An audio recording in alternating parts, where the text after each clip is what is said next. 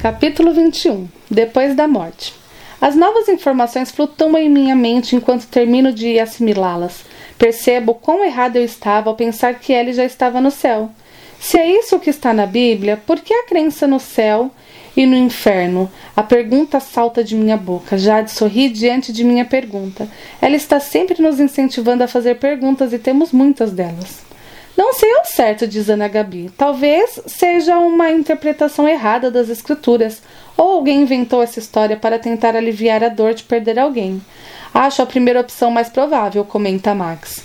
Deus seria cruel se essa história fosse verdade, ouvimos uma voz baixinha dizer. Todos nos viramos para Tel e percebo que ele tenta esconder sua dor de cabeça, mas ele não consegue escondê-la de mim. Imaginem, ele continua, se Larai pudesse nos ver do céu, se ela pudesse assistir ao próprio enterro, veria que muitos estariam chorando de tristeza enquanto ela estaria em um lugar perfeito onde a dor não existe. Ele volta a apertar a lateral do Jim surrado. Acho que ela se rebelaria contra Deus por estar descansando enquanto seus amigos e familiares estariam aqui sofrendo. Fala Agi olhando para os próprios pés. Penso no curto período de tempo em que acreditei nessa mentira. Theo e Ana têm razão. Ela ficaria muito brava. Ela não era de ficar nervosa, mas às vezes, quando tinha razão, assemelhava-se a uma mistura de advogada e guerreira espartana.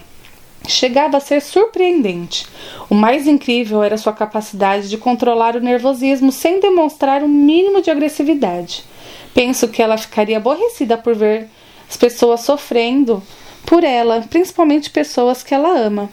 Algo surge em minha mente e baixo os olhos ao me lembrar do que fiz logo quando ela morreu. Eu me proibi de chorar, falo. Todos os olhares se voltam para mim. Observo o rosto confuso de todos antes de dizer. Quando André falou sobre o acidente com a minha mãe e ela me contou, disse que eu não precisava sofrer porque Lara estava num lugar melhor. Sinto o nó em minha garganta apertar. Tinha chegado à conclusão de que ela podia ver como eu sofria. Estava determinada a não demonstrar minha dor para que ela não se preocupasse comigo. Faço uma pausa para tentar me recompor. Sem muito sucesso. Queria mostrar que estava bem sem ela, que era capaz de seguir em frente, que não choraria ou sofreria por ela estar em um lugar muito melhor que a terra. Abro um fraco sorriso. Foi Jade quem me disse que não havia nada de errado em permitir sofrer, que ela estava dormindo mesmo que não tenha me explicado com todos os detalhes, foi o suficiente para que eu começasse a entender a verdade sobre a morte. Olho para Jade, que está com os olhos repletos de lágrimas que ela não deixa escapar. Obrigada. Não sei o que aconteceria comigo se continuasse a proibir e reprovar meu sentimento. Ela se levanta, anda até onde estou e puxa-me pelas mãos e me dá um abraço. Era o mínimo que eu podia fazer por alguém tão especial para mim. Ela sussurrava ao meu ouvido enquanto acariciava meu cabelo. Abraço-a de volta. É, Jade, quem cuida de mim quando minha mãe está fora? É ela quem me aconselha, que me ajuda a cuidar da minha vida espiritual.